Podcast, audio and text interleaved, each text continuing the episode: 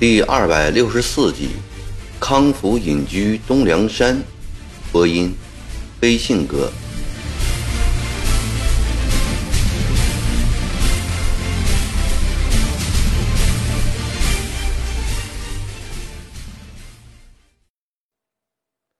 康福的确没有死，他还活在这个世界上。近乎传奇般的故事，还得从他中弹倒下时说起。原来李晨典的枪法并不好，又加之他心怀鬼胎，开枪的瞬间手抖了一下，从胸部移到了肩膀，康福的左肩胛骨被打断了，血浸透了他的上衣。就在他昏迷不醒的时候，李晨典指挥湘军如虎似狼般的冲向了金龙殿，在他们的眼里。金龙殿里堆满了黄金、白银、珍珠、玛瑙，甚至宫殿中的一切皆是金玉所制，包括日常的用具，还有那些楼花窗棂和克隆银柱。他们的心中涌出了一股疯狂的亢奋，毫无任何顾忌地将所有拿得动的值钱的东西结为己有。殿外的烈火仍在冲天燃烧。店里则混乱得昏天黑地，无价之玉被魔掌打碎，艺术珍品遭铁蹄践踏。为了争夺一颗珍珠、一个元宝，刚才还是兄弟，此刻却刀刃相见，砍断了手臂，拖死的尸体遍地皆是，狼藉相枕。这些年来，以战功震慑天下的湘军。在这里演出了他主建以来最丑恶的一幕，同时也将他们可耻追求暴露无遗。看看抢的差不多了，李晨典命令每人向殿堂里扔一个火把，他还把这座已打劫一空的金龙殿干脆烧掉，不给他们的罪恶留下痕迹。从金陵殿里涌出了巨大热量。把康福烧醒了，但他爬不起来。他眼睁睁地看着这样一座壮丽非凡的宫殿毁于烈火之中，眼睁睁地看着自己的兄弟抢夺战利品的丑态，脑子里又浮现起李晨典手拿短枪、脸露狞笑的凶相，他的心如刀绞剑剁般的痛苦。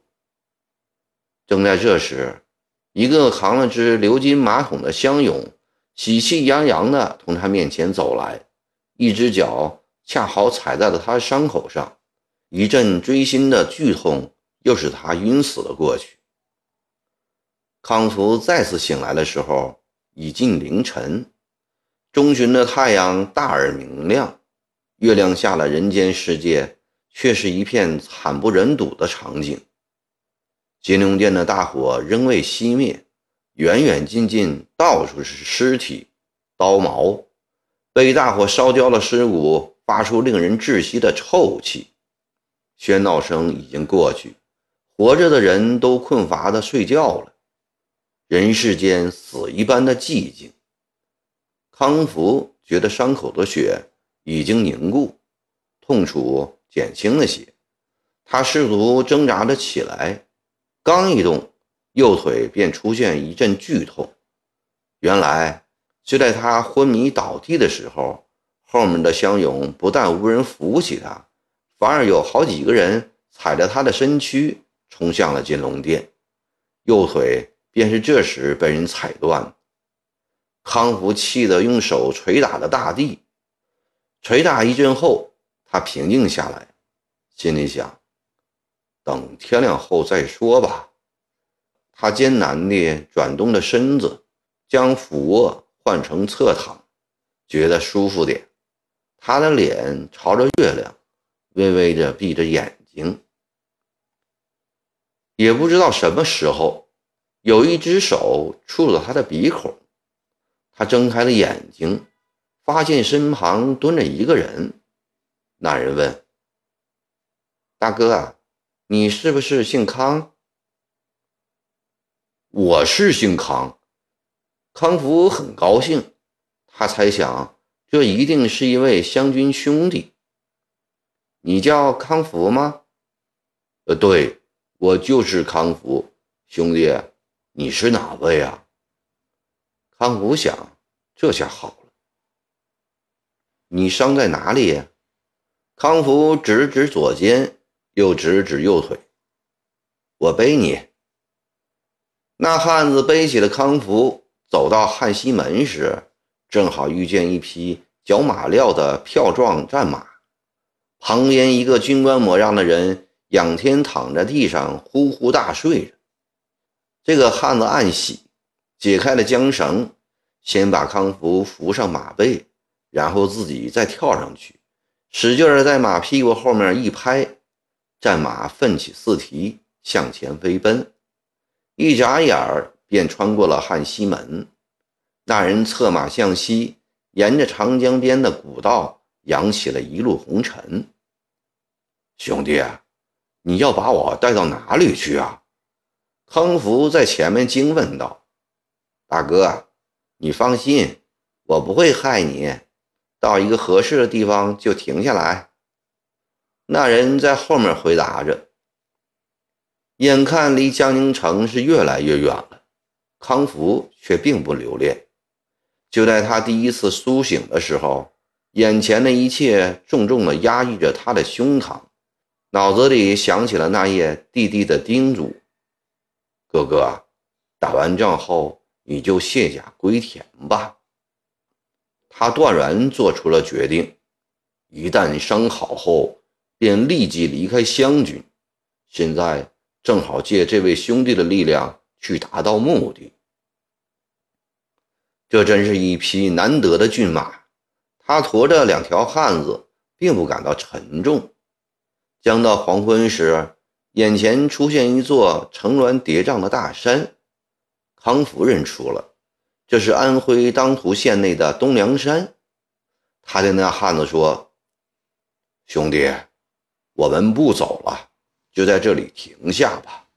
我曾经在此地住过一段时期，山里有许多好草药，我要在这里养伤。”行，那汉子跳下马来。牵着缰绳向山中慢慢走去。山风吹来，被热汗浸了整整一天的他们感到通体舒服。一路访查，最后看中了一户封姓人家。封老汉今年七十二岁，老伴儿六十五岁，无儿无女。老头一世行医，慈面佛心，悲天悯人。一圈竹篱笆围住五间茅草房，后园一半种着蔬菜，一半种草药。那汉子对老汉说：“他们是表兄弟俩，外出做生意，不幸遇着歹人，打伤了表弟的肩骨和腿，请求老大爷收留住下来，并帮表兄治骨养伤。”说完，又从黄包袱里。拿出了一锭五十两银子的大元宝来。封老汉并没有收银子，却满口答应他们的要求。当夜，老两口置书聚酒，像对老友一样的款待他们。吃完饭后，用草药给康福洗净伤口，又给他的左肩和右腿敷上两个厚厚的药包。康福躺在床上。伤痛似觉消失殆尽。兄弟啊，你叫什么名字？是哪营哪哨的？为什么要带我离开江宁？康福问那汉子。这一天来，他一直想问，只是一则坐在马背上奔跑，说话不便；二来自己气力也不济，不能多说话。现在他不能不问了。康大哥，我是什么人？你是绝对想不到的。那汉子坐在他的床边，笑笑地说道：“我不是你的湘军弟兄，我是你的对手，一名太平军军官。这是真的？康福大惊，若不是腿已断，他会从床上一跃而起的。是真的。那人早有所备，对康福的惊讶却一点也不介意。康大哥，你听我慢慢讲。原来救出康福的这个汉子，正是当年在宁乡小饭铺看曾国藩写字的那群太平军中的一个。后来奉伪组长之命送狗肉给曾国藩和京七吃，又拿纸笔来要曾国藩预抄告示的那个细脚子。他当时只有十五六岁，是太平军中数千名童子军的一名。康福因去看望表姐，错过了与他见面的机会。但他的弟弟康禄投靠太平军时，恰恰投的便是韦组长的部队，便在细脚子一个部队里。细脚子从懂事起就不知他的父母是谁，他是在乞丐堆里长大的。太平军埋锅做饭，他到大铁锅前讨锅巴吃。韦组长见他可怜，便收他当了名童子军。问他叫什么名字，他答不出来。大家见他两只脚长得比别人的手臂还细，都叫他细脚仔。细脚仔投军三个月后，遇到了康禄。小家伙最是单纯热情，对康禄很是关怀。一路行军过程中，又将三个月来。在太平军中所学到的关于拜上帝会、均贫富等理论，以及民族大义等等，讲给康禄听。虽然细脚仔的知识肤浅，但他对太平军的感情非常深厚。那些肤浅的道理，出自于他的带有浓厚感情色彩的口中，给刚投太平军的康禄以深刻的印象。康禄。比细脚仔大几岁，又武艺高强，细脚仔对他很是尊敬。后来康禄不断升迁，细脚仔也一直跟在他的身边，直到康禄当了楚王，细脚仔还是以种质的官衔充当他的亲兵。关于康福的一切，细脚仔都知道。天津失落的前夕。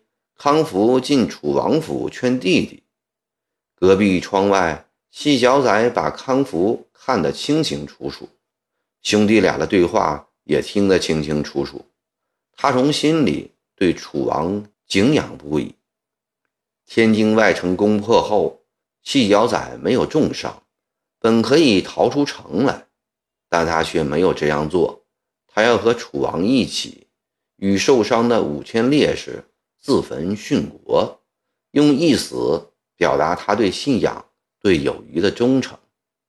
但康禄想得更远，就在康福带领湘军冲进太阳城的前一刻，康禄把细脚仔叫到跟前，交给他了一个黄缎子包袱，沉重地说：“兄弟，你年纪轻轻的，又没有受重伤，不要走这条路。”往后还有更重的担子要你承担。王爷有何吩咐？望着已成骷髅似的楚王，细脚仔心情异常沉痛。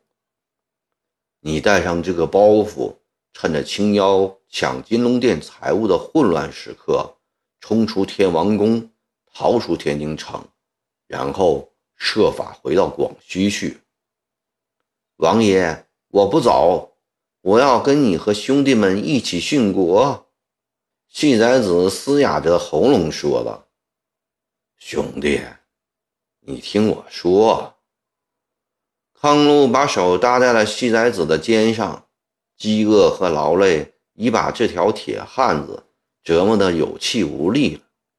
他深深的吸了一口气，低沉的说：“天王宫马上就要落到青妖的手里。”天津城也即将全部陷落中。王保护右天王出城，看来也是凶多吉少。各地虽说还有二十万兄弟，但依我看来，凭他们来复兴天国，指望不大。我冷静地想过，天国的失败不在人少兵少，而在人心已失。为何会失去人心？我曾经和你说过多次了。今日事情危急，不能再细说了。天国后来的发展虽令人痛心，但老天王起义之初对兄弟姐妹们讲的道理却是对的。正因为对，才会有我天国初期的人心归向，红红火火。天国暂时是失败了，天国的理想在两广仍然深入人心。古人说得好：“野火烧不尽，春风吹又生。”只要时机成熟，天国的大旗又会在两广竖起。莫看青妖现在得手，他的气数已尽了，撑持不了多久。你还只有二十几岁，人生还刚刚起步，又在军中十多年，太平军的一切都已洞悉，正是今后办大事的丰富历练。包袱里有老天王早期传道的几本书，还有天朝田亩制度。和资政新篇，这些都是我天国最重要的文献。另外，还有我给老天王写的一个条陈，里面讲了十多年来天国的一些重大失误。不料刚刚抄好，老天王就升天了。兄弟，你回到广西后，要认真读通这些文献。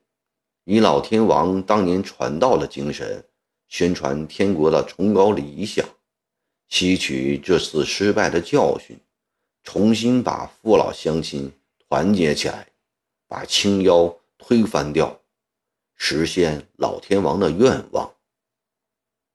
王爷，我听从你的命令。细小仔意识到这个使命的伟大，他决心挑起这副异乎寻常的重担。好，你是我的好兄弟。康福将脚下砖缝里的一根细草扯出来，放在了口里嚼了几下，咽了下去，又说道：“包袱里有十个大元宝，供你沿途和回去使用。还有我剩下的三枚飞镖，你替我收藏。今后若有机会。”你把他交给我的哥哥，王爷的哥哥就在青妖军营里，我一定能找到。不，你暂时不要去找他。